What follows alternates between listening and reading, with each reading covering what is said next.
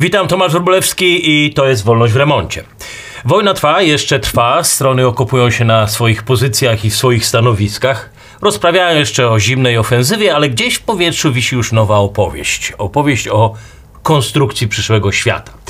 Zanim wszyscy siądą do negocjacji, do rozmów, konieczna będzie opowieść, nowa narracja o Nowym Ładzie.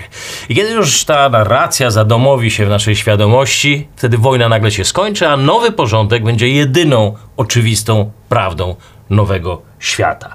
I ta opowieść o opowieści jest to, czym chcę zakończyć ten rok i ten sezon.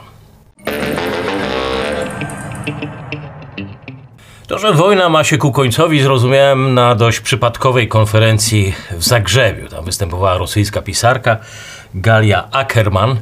Od lat pisze w największych paryskich tytułach, publikuje książki, zawsze o ludziach, którzy walczą z Putinem. Nie, nie ona tutaj będzie ważna, choć jej wystąpienie było symptomatyczne dla trendu, który od miesiąca, może dwóch obserwuję, kursując po ukraińskich konferencjach w Europie. To są różne kraje, różne miasta, zmieniali się organizatorzy, ale jeden wątek niezmiennie towarzyszył wszystkim konferencjom. Wśród prelegentów zawsze pojawiał się jakiś dobry Rosjanin. Dobry, bo deklarował niechęć do Putina. Był profesor z Kanady, pamiętam, było kilku dziennikarzy, uciekli przed zniewoleniem mediów, była wspomniana pisarka i kilka aktywistek. Każdy miał tutaj swoją przejmującą historię, głęboką zadrę w sercu, nienawiść do Putina i to było oczywiste. Wszędzie pojawiał się podobny motyw. Putin manipulujący naiwnymi politykami z Zachodu, Putin wykorzystujący liberalne instytucje do korumpowania Zachodu, Putin otumaniający umysły swoich własnych rodaków. Przy czym zawsze zgrabnie omijano kwestię odpowiedzialności samych Rosjan, narodu, społeczeństwa, które aż nadto, jak pamiętamy, ochoczo popełnia zbrodnie na Ukrainie, akceptuje i powiela pseudohistoryczną, rasistowską opowieść, w której Ukraina nie istnieje jako naród, jako państwo, jako terytorium. Wbrew temu, co twierdzi wielu zachodnich putinologów, to nie Putina wykładnia historię z inspiracją do wojny, ale ideologia Putina jest wypadkową nastrojów społecznych, właśnie swojego własnego narodu. Mógłbym oczywiście poszerzyć ten wątek, ale ktoś, kto obserwuje proces radykalizacji reżimu Putina, będzie wiedział, że ideologia jest raczej wtórna do nastrojów, które Putin po prostu wykorzystuje do uprawiania polityki. Doskonale pisze o tym Catherine Belton i mówi też o tym naukowym putinizmie. Tak zresztą mówią o tym ideolodzy Kremla.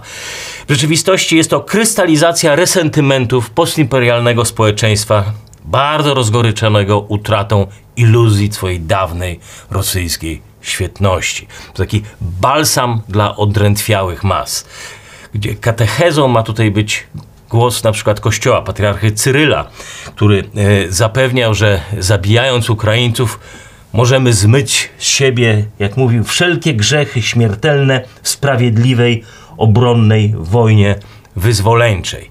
Taka wulgarna wersja ponad stuletniej mesjanistycznej Rosji walczącej z szatanem. Specjalna operacja wojskowa jako wojna armii Archanioła Michała z diabłem, czy desatanizacja Ukrainy. Terminy funkcjonują nawet w poważnych ekonomicznych periodykach w Rosji. Są społecznie akceptowane i nikt ich specjalnie nie kwestionuje. Stąd sprowadzanie rosyjskiej agresji do jednego szaleńca może być oczywiście takim prostym, naiwnym uproszczeniem, ale też może być bardziej świadomym podkładem pod nową opowieść, nową rosyjską normalność, w której zmienić musi się tylko jeden człowiek w oceanie dobrych Rosjan. E, kilka dni po konferencji w Zagrzebiu w londyńskim Instytucie Royal United Services wystąpił szef sztabu admirał Tony Radakin, który zaskakującą szczerością, tym razem od strony czysto militarnej, potwierdził moje podejrzenia, że choć wojna jeszcze trwa, to Rosja już ją przegrała. Rosja, mówił, poniosła porażkę i nie dowiezie już żadnego ze swoich celów wojskowych. Im bardziej będzie się starała i podejmowała nowe ofensywy, tym gorsza będzie jej sytuacja. Radakin generalnie dość pesymistycznie ocenia możliwe scenariusze rozpadającego się ładu, który według niego w najbliższej przyszłości będzie obfitował w kryzysy, nieprzewidywalne zwroty akcji i generalnie średnio jesteśmy do niego przygotowani jako Zachód. Jak mówi, nie mamy pomysłu na siebie w nowym świecie, czyli, czyli nie mamy spójnej opowieści. Pytanie, czy tą opowieść ma już Rosja? Czy narracja o złym Putinie i dobrych Rosjanach nie jest refrenem do snutej właśnie nowej opowieści? Za chwilę opowiem o opowieści. Teraz słowo o sponsorze tego wydania, o firmie Incogni. E, kiedy przeglądamy internet, wypełniamy wnioski, oglądamy filmy, robimy zakupy online, brokerzy danych zbierają wtedy o nas dane i odsprzedają je dalej. E-maile, numery telefonów, adresy domowe, stan cywilny zbierają i handlują informacjami bez naszej wiedzy. Dzięki takim danym firma przykład ubezpieczeniowa może zawyżać składki OC, AC. Możemy oczywiście zażądać od brokerów usunięcia naszych danych, ale biorąc pod uwagę ilość stron w internecie, które codziennie przeglądamy, nie robilibyśmy nic innego, tylko pisali maile. I nic też nie stoi na przeszkodzie, żeby chwilę po usunięciu starych danych strona internetowa zebrała je ponownie. I tu z pomocą przychodzi Incogni, aplikacja, która wykonuje całą pracę za użytkownika. Automatycznie wysyła prośby do data brokerów, żeby usunęli nasze dane. Wystarczy, że się Państwo zarejestrujecie, raz skonfigurujecie program Incogni i Incogni w Waszym imieniu dotrze do brokerów danych. Proste, przystępne i nieryzykowne. Pierwsze 100 osób, które użyje kodu www.rwei z linku zamieszczonego w odpisie, otrzyma 20% zniżki na Incogni. Kliknij link i zdejmij swoje dane osobowe z rynku. Dodatkowo obowiązuje 30 dni gwarancji zwrotu pieniędzy, więc bez ryzyka możecie wypróbować Incogni. Wracam teraz do naszej opowieści. Opowieść jest krytyczna dla każdego porządku y, świata, dla każdego nowego ładu. Opowieść z chaotycznych zdarzeń wyławia logiczny ciąg, jest taką racjonalną wykładnią nieracjonalnych ludzkich zachowań.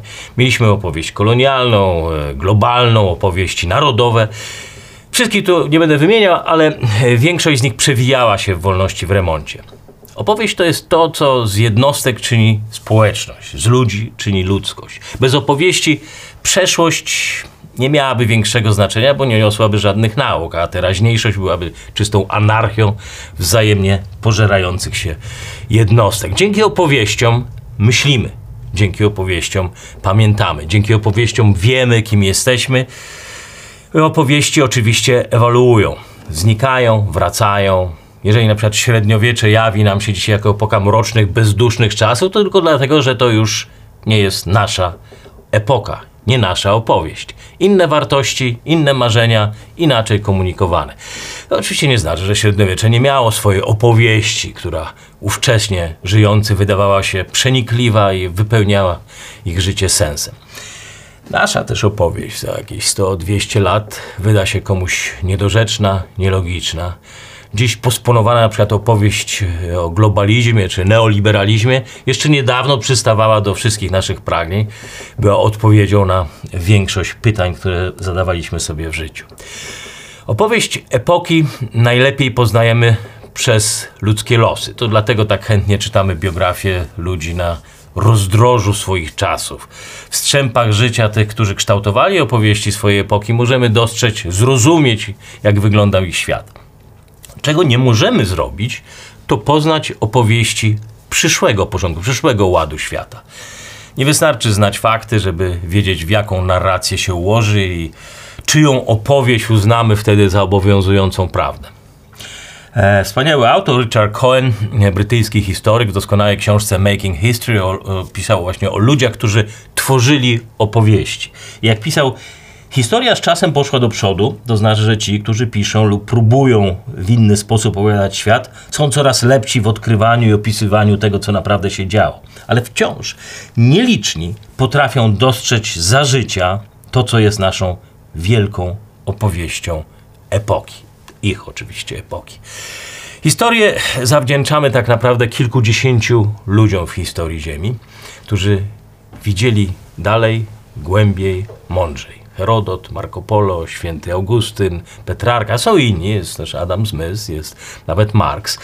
E, każda opowieść porusza się w magicznym trójkącie. Wszystkie mają jakiś taki punkt, główny punkt odniesienia, wyidealizowane dzieje zamierzchłej historii narodu, społeczeństwa, kontynentu. Potem mają okres klęski, błędy moralne, wypaczenia, krzywdy, który my, żyjący, możemy naprawić i trójkąt wtedy domyka ten nowy, lepszy świat, przywracający stare wartości, które są naszym przeznaczeniem. To jest nasza na przykład opowieść odrodzenia narodowego o czasach zaborów czy sowieckiej dominacji, o mrokach historii, które przeszły po latach w świetność II Rzeczypospolitej i potem odrodzenie XIX czy XIX roku. Każda opowieść musi mieć też złe moce. Złe moce, które sprawiły, że zawalił się ten idealny świat. To jest targowica, której przypisuje się sprawczość naszych nieszczęść. Hitler i jego akolici, e, a w putinowskiej opowieści podstępny, zdeprawowany Zachód, który zazdrości Rosji sowieckiej nirwany. W każdej opowieści zawsze my, jako naród, jesteśmy dobrzy, jesteśmy sprawiedliwi, a zło było narzucone przez obcych, przez zdrajców czy bezmyślnych jakichś tam najemników. Te nasze narodowe opowieści będą dalej potem składały się na opowieści epoki, przenikając się oczywiście nawzajem. Taką opowieścią była globalizacja, w którą genialnie wpisuje się nasza polska transformacja po upadku komunizmu. No i dziś oczywiście czekamy na nową opowieść, opowieść, która zacznie się gdzieś pewnie od Ukrainy nakreśli obraz nowej Europy, Zachodu, nowych relacji politycznych, militarnych, porządek świata, porządek całej naszej cywilizacji, który dzisiaj skrótowo trochę nazywamy postglobalnym, ale jak każdy post, tak naprawdę dla opowieści jest tylko poczekalnią, wyczekiwaniem na nowy termin. Termin, który lepiej opisze naszą rzeczywistość. Polska opowieść w tym wszystkim cóż, pewnie zacznie się gdzieś od rozpadu rosyjsko-niemieckiego paradygmatu i dalej przejdzie do opisu e, naszego miejsca na ziemi, które przestaje, mamy nadzieję, być pomiędzy, a zaczyna żyć własną e, geografią. Ale w tej poczekalni powstać muszą i inne opowieści o Rosji, o Niemczech, o Unii. Opowieść, która doprowadziła do wojny Ukrainie, zaczyna się długo wcześniej. Wykluła się z opowieści o II wojnie światowej. Z unikalnej niemiecko-rosyjskiej opowieści dwóch wielkich adwersarzy. Bez zrozumienia tej opowieści ciężko będzie nam chyba dostrzec opowieść, którą snuje dzisiaj francusko-rosyjska pisarka, która stanowi zaczyn czegoś, myślę, że większego, czegoś nowego w przyszłej Europie. Otóż po II wojnie światowej Rosja i Niemcy znalazły sposób na zbudowanie wspólnej narracji właśnie o wojnie, o wojnie i Europie. Narracji, która pozwoli im przez następne 80 lat zarządzać tą ziemią pomiędzy i upewnić świat, że to jest najlepsze, co mogło się Europie w historii przydarzyć.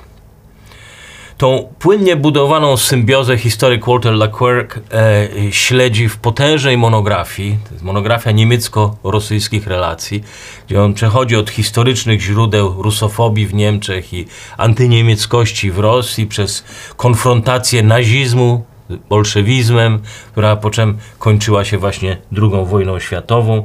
Jak pisze, ale strzępy narodowego socjalizmu okażą się drogą do zbudowania wspólnej wykładni geopolitycznej mądrości.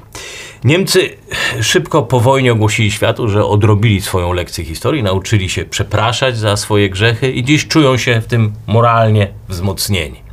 Oczywiście trochę to upraszczam, bo proces odbywał się etapami. Tam, pamiętamy, od Poczdamу do klęknięcia kanclerza Willy Brandta w Warszawie minęło 25 lat. E, ale to piękny chrześcijański gest, który obrósł własną legendą i miał stanowić swoiste oczyszczenie z grzechów. Rosjanie również czuli się moralnie wyzwoleni, bo jak tłumaczyli, wzięli na siebie wszystkie cierpienia i krzywdy narodów. Tym mieli zmywać zbrodnie gułagów, gwałtów, rabunków, co tam jeszcze. Jak e, każdej opowieści, tak i tej zawsze towarzyszą podopowieści. Rosja miała ich kilka, włącznie z uzasadnioną koniecznością kordonu państw buforowych, te, które chronią właściwą Rosję. I tutaj mamy całkiem bogatą literaturę zachodnich elit, które ze zrozumieniem odnosiły się do obaw czy terytorialnych fobii Rosji. Ja tutaj chętnie wracam do profesora Johna Merschmayera, Nie, żebym uważał go za szczególnie e, przekonującego, ale z całą pewnością on dobrze reprezentuje szerokie grono zachodnich akademików i ma spory też, jak się okazuje, wkład w myślenie tak zwanego obozu pokoju, czyli zwolenników jak najszybszego znalezienia porozumienia z Rosją. I właśnie Merschmeier racjonalizuje te rosyjskie fobie, historyczne obawy narodu rosyjskiego przed nawałnicą e, Zachodu. Argument o tyle chwytliwy, co chybiony. Jako przykład podaje to, że w końcu te 4 miliony Rosjan, które uciekło teraz z kraju, to nie uciekło po tym, kiedy Moskwa straciła kontrolę nad swoimi buforami i się odsłoniła przed Zachodem od Berlina po Bóg, ale kiedy zaczęła je na nowo odzyskiwać. Wtedy się wystraszyli. Rosjanie stracili poczucie bezpieczeństwa, kiedy ich armia wkroczyła do Ukrainy, a nie kiedy Zachód wkroczył na Ukrainę. Niemniej te bufory są częścią opowieści ostatnich 30 lat, historii nie tylko Rosji, ale historii Europy, która przenika się z niemiecką opowieścią. Opowieści o bohaterstwie, o ofiarach wojny i cierpieniach moralnych tych obu wybranych narodów. To, co jest ważne dla zrozumienia tej narracji, to że wszyscy inni, wszystkie inne państwa i narody, które kwestionują czy cokolwiek podważają tą opowieść, przypominają o swoim wkładzie w wyzwolenie, przypominają o kolaboracji dwóch zbrodniczych reżimów. Wszystkie te państwa będą komplikowały tą opowieść. Co zresztą nie pozostanie bez wpływu na ich miejsce w Europie, krótko mówiąc, będą marginalizowane. Ich historia nie będzie taka ważna. Timothy Schneider w jednym ze swoich wykładów tłumaczył, jak dyskusja o korupcji na Ukrainie, o fikcyjności ukraińskiej mowy, jak ona łączyła przez lata Rosję i Niemcy w takiej jednej narracji po II wojnie światowej. Dwóch narodów moralnie wybranych. Ale to też jest ta sama narracja o Polsce, oczywiście, my to znamy, o wiecznym warchole Europy. Dziś już niemal rok od wybuchu wojny na Ukrainie ta narracja się powtarza, niewiele się zmienia. W komentarzu Financial Times, gdzie czytamy, jeżeli Polska chce odnieść sukces, musi mieć partnerów. Aby stać się głównym graczem w ewoluującej Unii Europejskiej, Polska powinna przestać atakować swoich partnerów, myśl Niemców, porzucić obsesję na punkcie przeszłości, porzucić obsesję na temat przeszłości. Obsesje, na których w końcu zbudowana była cała powojenna niemiecko-rosyjska opowieść o większych rosyjskich i niemieckich krzywdach, mniejszych krzywdach ukraińskich czy polskich, o ważnych relacjach i tych mniej ważnych relacjach z tymi mniejszymi braćmi. To właśnie ta historyczna obsesja była kluczem do zrozumienia porządku europejskiego ostatnich 30 lat. Była też kluczem do zrozumienia tego, co stało się na Ukrainie.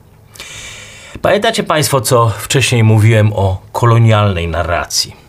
Każda nowa opowieść, żeby łatwiej mogła osadzić się w świadomości społecznej, musi nosić strzępy dawnej narracji.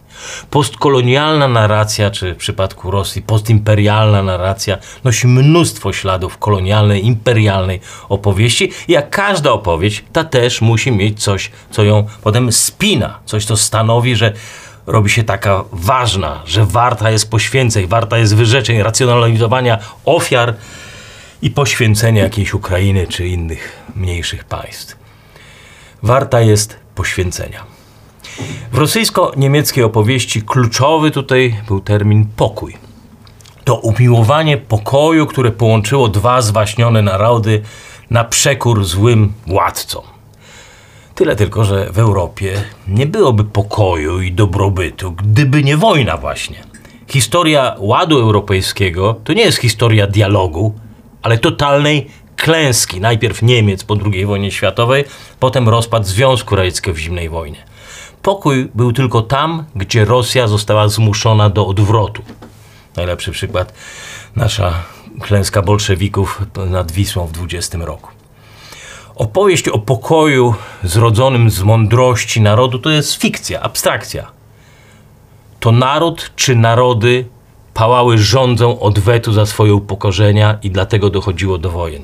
Niemniej koncept pokojowo nastawionych dwóch narodów, rosyjskiego i niemieckiego, tak silnie przeniknął do rosyjskiej i niemieckiej świadomości, że dawał na przykład Niemcom prawo do pouczania Polaków, Ukraińców, karcenia ich za nadmiar agresji, niedoceniania znaczenia pokoju.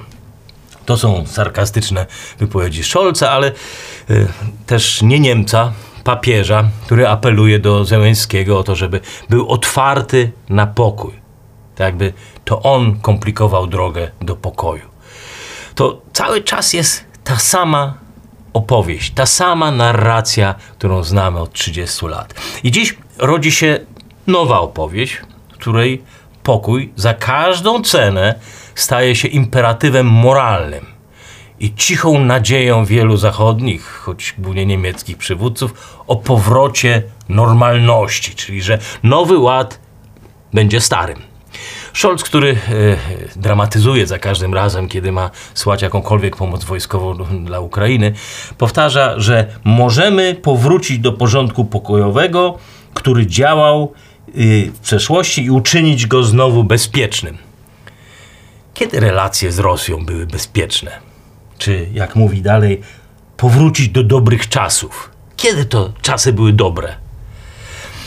Tak właśnie rodzi się opowieść nowej epoki. Nieważne jak prawdziwa, ważne, że niekwestionowana i w kółko, w kółko powtarzana. Wracam teraz e, do rosyjskiej pisarki z Paryża, ale też wielu innych Rosjan na Zachodzie, którzy konsekwentnie lansują narrację o złym Putinie i biednych, dobrych Rosjanach. Ja daleki jestem tutaj od teorii spiskowych, że ktoś tam w Moskwie pociąga sznurkami, ktoś już spisał na straty Pustina i tylko przygotowuje grunt pod nową opowieść przyszłej Rosji. Oczywiście tak też może być, ale myślę, że jest gorzej, że to jest zbiorowy instynkt samoobrony Rosjan, żeby nie być oskarżonym jako naród o zbrodnie na Ukrainie. Rozmaite środowiska w kraju i za granicą szukają teraz sposobów na powrót do tych dawnych, dobrych czasów i do których koniecznie muszą mieć teraz swoją opowieść o wielkim, dobrym narodzie. Możemy oczywiście z tego kpić. Gorzej, kiedy ta narracja staje się wspólną opowieścią, opowieścią Rosjan i opowieścią Niemców. Teraz po zbrodniach w Ukrainie trudno było oczywiście budować narrację na umiłowaniu do pokoju.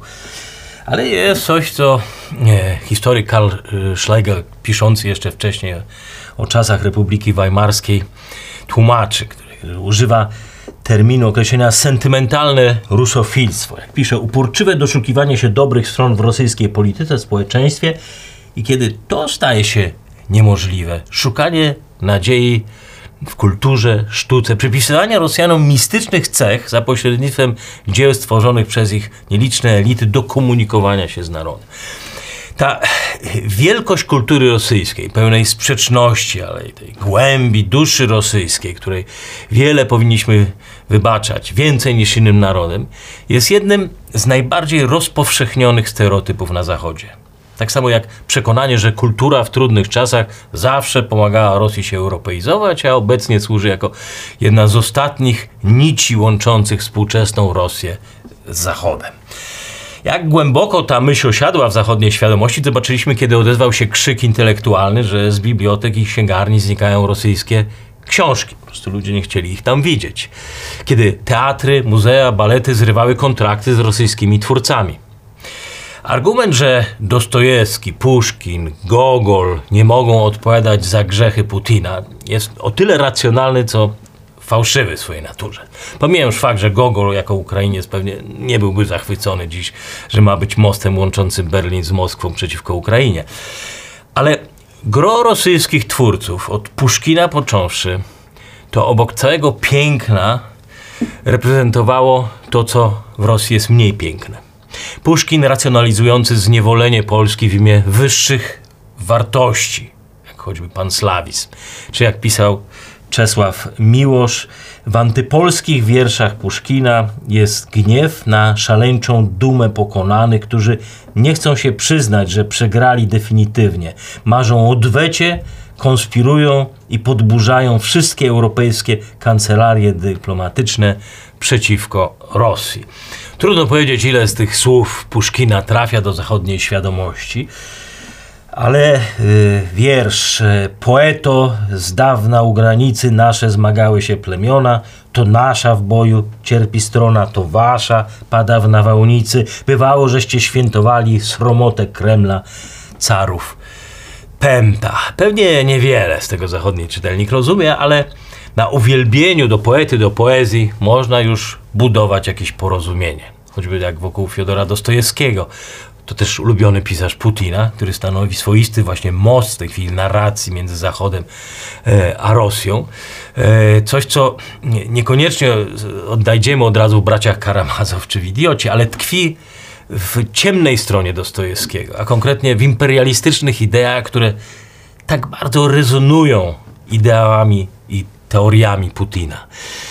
Dziś, co ciekawe, w Niemczech sprzedaje się więcej książek Dostojewskiego niż w całej Rosji. Autora, który rosyjskiemu czytelnikowi pozostawił mgliskną koncepcję budowy panslawistycznego imperium chrześcijan z taką nadrzędną oczywiście rolą Rosji. Dostojewski bronił autokratycznego reżimu carów, bronił narodowego determinizmu rosyjskiego kościoła. Niebezpieczne pomysły osoby o zdaniem wielu nadzwyczajnym autorytecie moralnym mogą łatwo służyć złej sprawie.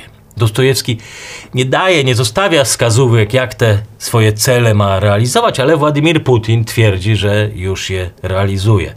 Ten naukowy putinizm w zgodności z Dostojewskim.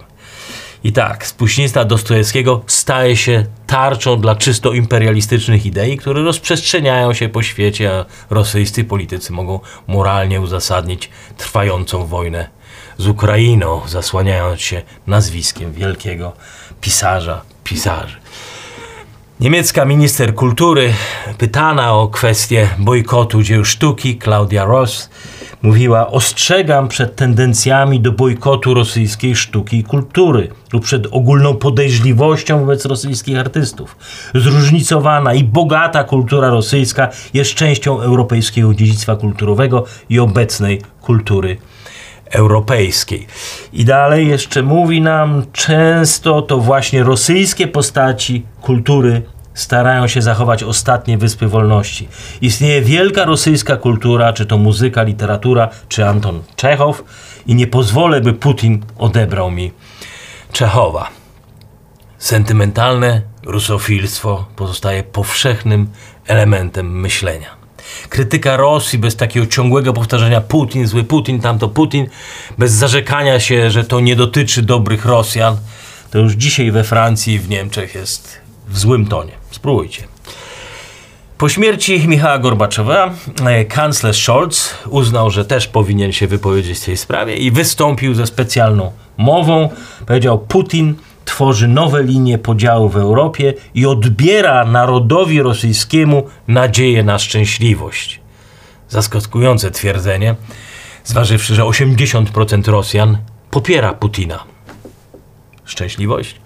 27 lutego, trzy dni po wybuchu wojny, trzy dni po agresji na Ukrainę, Scholz mówił: e, Putin, a nie naród rosyjski zdecydował o rozpoczęciu wojny. To oddzielenie jest dla mnie ważne. Pojednanie między Niemcami i Rosjanami po II wojnie światowej było i pozostanie ważnym rozdziałem naszej wspólnej historii. Nie pozwolimy, by ten konflikt między Putinem a wolnym światem otworzył stare rany i doprowadził do nowego podziału. Bernard e, Henry Levy, francuski filmowiec, pisarz, od pierwszych dni rosyjskiej agresji był na linii frontu. Stworzył film Dlaczego Ukraina? To film ze wszechmiar przejmujący, ale rzecz nawet nie w obrazach śmierci, zagłady, bestialstwa, tylko w jednej scenie, która myślę, że zastępuje dziesiątki tekstów, analiz, wykładów na temat zachodniej percepcji Rosji. To są zdjęcia kolejki zachodnich organizacji humanitarnych zachodnich korespondentów wojennych, którzy dołączyli do rosyjskich konwojów pancernych przekraczających ukraińskie granice. Przekonani byli, że to za chwilę będzie jedyna władza na ukraińskiej ziemi. Tak jak Putinowi, tak zachodnim elitom wydawało się, że wystarczy jedno pchnięcie, żeby całe to europejskie domino zaczęło się sypać. I ta Ukraina to właśnie miało być pierwsze oczko pierwsze ogniwo w tym dłuższym łańcuchu zdegenerowanej zachodniej tkanki społecznej, która, jak twierdzi Putin, e, wciąż moralnie czystej, prawdziwej Rosji najbardziej zagraża. Mayer ma oczywiście rację, kiedy mówi, że Rosja miała powody do obaw przed zachodnimi wpływami i wciąganiu Ukrainę w zachodnią orbitę. Tyle tylko, że zagrożeniem nie była tu natowska armia, ale zachodnia kultura wolność, demokracja. Wirus, który z łatwością pokonywał granice Bugu, Dniepru, sączył się dalej te swoje ideały w głąb rosyjskiej autokracji, rosyjskich umysłów. To było zagrożenie. Putin, jak jego naród, żyje w cieniu odwiecznego kompleksu Rosji wobec starszej, bardziej europejskiej, autentycznej dziedziczki Bizancjum, czyli Ukrainy. Kompleks tłumiony narracją od czasów ugody piesławskiej, kradzieżą zbiorów z Czernichowie w 1667 roku, przywłaszczenia sobie starożytnego dziedzictwa, potem mozolnie budowanie fałszywej opowieści o Rosji, kontynuatorce rzymskiego imperium, celebrowanej przez stulecia, przez wszystkich kolejnych rosyjskich satrapów, intelektualistów. Jednym z zabawniejszych e, opowieści na ten temat, też żałosnych, jest e, rok 1964, kiedy to Chruszczow ogłosił obchody 300 lat Unii Prejesławskiej, e, na czym zbudował taką wielopiętrową narrację w klasycznym stylu komunistycznej dialektyki, szerokim łukiem omijając kwestie religijne, szedł do tego braterstwa rosyjsko-ukraińskiego i tłumaczył, że Ukraina to taki naród, który owszem ma długie i wspaniałe dzieje, ale zatrzymał się gdzieś w rozwoju i jedyną dla niego szansą awansu społecznego było przynależenie do narodu rosyjskiego. I dla uczczenia tej głębokiej ukraińskiej mądrości, która przejawia się podległością względem Rosji, kazał nie tylko uczonym pisać na temat historyczne eseje, ale też Fabryki miały przygotować specjalne rocznicowe kolekcje. Były skarpetki z okazji 300-lecia, krawaty, papierosy. Była specjalna edycja papierosów setek, ba nawet staniki. Jak możemy je wyobrazić, upamiętniające 300 lat ugody. Zależnie jak dziwaczna była ta kampania, to pokazuje, jak głęboko w rosyjskim DNA zaszyta jest ta opowieść i strach przed byciem tylko odpryskiem Rusi Kijowskiej. Przypomnę, że tym, co spowodowało e, atak Putina w 2014 roku, to nie było wyrzucenie z Kijowa prezydenta Janukowycza, ale ogłoszenie, że Ukraina będzie dążyła do Unii Europejskiej. W dniach 24-25 lutego 2013 roku zbieżność dat z agresją nieprzypadkowa. E, wtedy w Brukseli zaczęła się pisać zupełnie nowa opowieść o wchodzeniu Ukrainy do Unii Europejskiej. Bolesny dzień nie tylko dla Kremla, ale dla wszystkich Rosjan żyjących w iluzjach, wspomnieniach imperium, tego wielkiego bizantyjskiego dziedzictwa. I tak na dobrą sprawę, iluzje to jest jedyne, co Rosjanom pozostawało po 90 roku. W ciągu zaledwie kilku lat od obalenia muru berlińskiego Rosja straciła 24% terytorium, 48% dawnej populacji, 41% narodowego produktu brutto i 45% swojego potencjału y, zbrojnego. To był najszybszy w dziejach ludzkości rozpad imperialnego państwa w czasach pokojowych. Imperium nie ma, ale, ale przetrwała pamięć i nade wszystko resentymenty, poczucie krzywdy, które przez kolejne 30 lat Niemcy doskonale eksploatowali w Rosji. To jest ta opowieść o wyjątkowych więzach łączących dwóch dawnych wrogów, teraz skazanych na siebie przez historię, przeszywającą te dwa narody bolesnymi doświadczeniami, upokorzeniami. Ta dziwnia, dziwna przyjaźń, która pozwoliła na pokojowe i stopniowe wypełnianie przez Niemców środkowoeuropejskiej próżni, która została po Rosji. John Ikenberry y, uważał, że y, rozpad Związku Sowieckiego był najbardziej zaawansowanym intelektualnie, zatem skomplikowanym procesem tranzycji pokojowej. Pewnie tak. Ekspansja gospodarcza Niemiec na wschód, połączona z budową demokratycznych unijnych instytucji na ziemiach pomiędzy Niemcami i Rosją, była z historycznego punktu widzenia niemal wzorcowym przykładem ładu pokojowego, który został zaprowadzony bez jednego wystrzału. Choć nigdy oczywiście żaden traktat nie został podpisany, nic nie było do końca dopowiedziane. To też miało swoje plusy, ale miało i minusy, mankamenty. Rozpad imperium bez rozpadu ustrojowego Rosji bez nowego modelu władzy okaże się tym, co ostatecznie zburzy ten ład. Tak zwana niedokończona rewolucja. Nagromadzone resentymenty w Rosji nie mogły znaleźć sobie innego ujścia niż tylko w ponownej próbie odbudowy dawnego imperium. Niemcy zdołali, jak pamiętamy, zagłuszyć swoją dumę i upokorzenie rozwojem gospodarczym, podnoszeniem dobrobytu, celebrowaniem tej swojej moralnej odnowy. Rosja miała tylko nadzieję na reaktywowanie imperium. Misterna układanka runęła 24 lutego, a z nią niemiecki ekscepcjonalizm. Status europejskiego hegemona bez armii i bez formalnej struktury władzy. Skompromitowany niemiecki model pokojowej ekspansji spowodował, że zachwiał się też cały geopolityczny model Europy. Skoro niemiecka Europa nie jest w stanie ujarzmić imperialnych nawrotów i skanalizować rosyjskich aspiracji, to musimy szukać nowych rozwiązań i nowych agentów zmiany. Rzecz w tym, że jedynym agentem zmiany, jedynym na horyzoncie są Stany Zjednoczone. Kraj, który też jest pogrążony kryzysie ekonomicznym, moralnym, instytucjonalnym. I nawet jeżeli e, zapaść ekonomiczna nie musi być procesem nieodwracalnym, jeżeli chodzi o Stany Zjednoczone przynajmniej, pisał o tym Ben Bernanke, e, dawny szef amerykańskiego banku centralnego, to kryzys amerykańskich instytucji może być dalekosiężny. Amerykańska hegemonia, jak pamiętamy, opierała się na trzech podstawowych komponentach: unikalnych przewagach geograficznych, te nie zniknęły, wzroście napędzanym technologią, co zaczyna być problematyczne.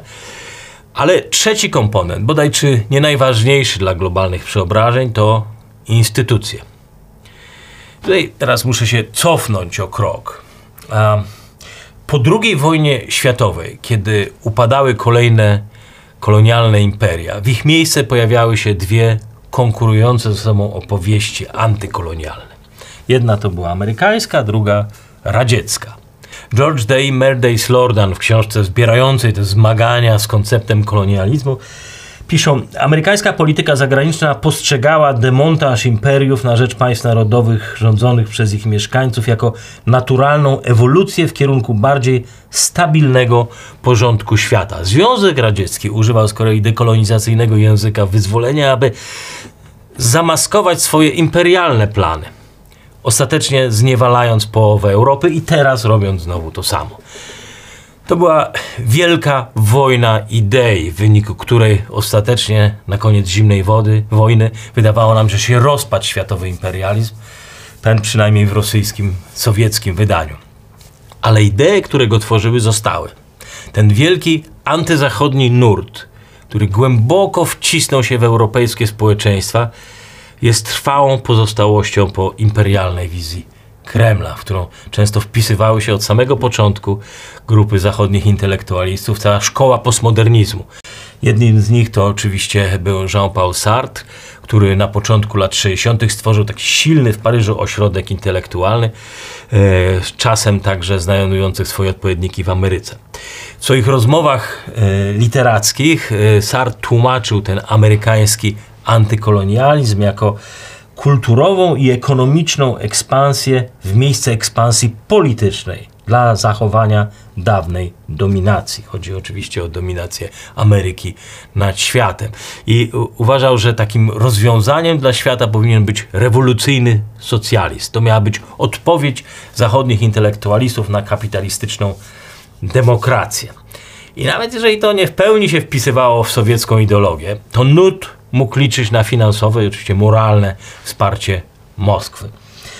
Edward Said, mm, palestyński intelektualista, popchnął ideę Sartra dalej.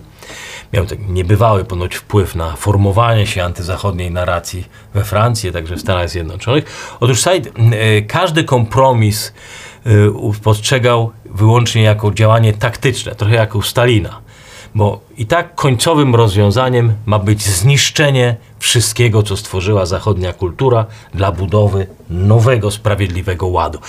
Główne dzieło Saida, Orientalizm, e, stało się jedną z najczęściej cytowanych książek akademickich, które wykorzystywały i wykorzystują krytyczne podejście do rzeczywistości. Dziś to y, znajduje odbicie w nowych ruchach społecznych, tej krytyki rasowej, seksualnej w Europie, w Ameryce. To są rozmaite ośrodki rozmontowujące zachodnie instytucje. O nich sporo mówiłem w Wolności w Remoncie, o całym ruchu WOK, o ESG, y, postmarksistowskich krytycznych teoriach, które przenikają do wszystkich sfer życia i polityki. E, Może trochę przydługi w trend o postmodernizmie był tylko po to, żeby powiedzieć, że nowe, nowa opowieść nie może być przedłużeniem instytucjonalnych konceptów, które stworzyły się po II wojnie światowej, tej liberalnej demokracji. Musi być opowieścią społeczną o tym, kim jesteśmy, która będzie uwzględniała sprzeciw wobec konsekwencji epoki rozproszenia cyfrowego, czyli całą tą antyreligijność, antyrynkowość, antywolność i nade wszystko uwzględniającą silne, nowe, narodowe tendencje, o których też mówiłem. Jak się zmienia w naszych społeczeństwach nastawienie do wszystkiego, co jest wewnątrz państw. Dwie nowe, rywalizujące ze sobą opowieści. Narodowo-demokratyczna, będąca odpowiedzią na progresywne ruchy, kryzys instytucji demokratycznych, wiary i protestu wobec migracyjnego szoku kulturowego. I druga, postimperialna. Opowieść poskładana ze strzępów doświadczeń autokracji i ruchu, który nazwijmy sobie wielkim resetem, a sprowadzającym się do daleko posuniętej kontroli społecznej dla doprowadzenia do końca rozpadu zachodniego świata wartości. To był ostatni odcinek w tym sezonie Wolności w Remoncie. Widzimy się po przerwie, a ja zapraszam do obejrzenia i przypomnienia sobie poprzednich odcinków Wolności w Remoncie. Kilka z nich dzisiaj cytowałem, e, a także na kanale Warsaw Enterprise Institute, na YouTube oraz na Spotify i w podcastach iTunes.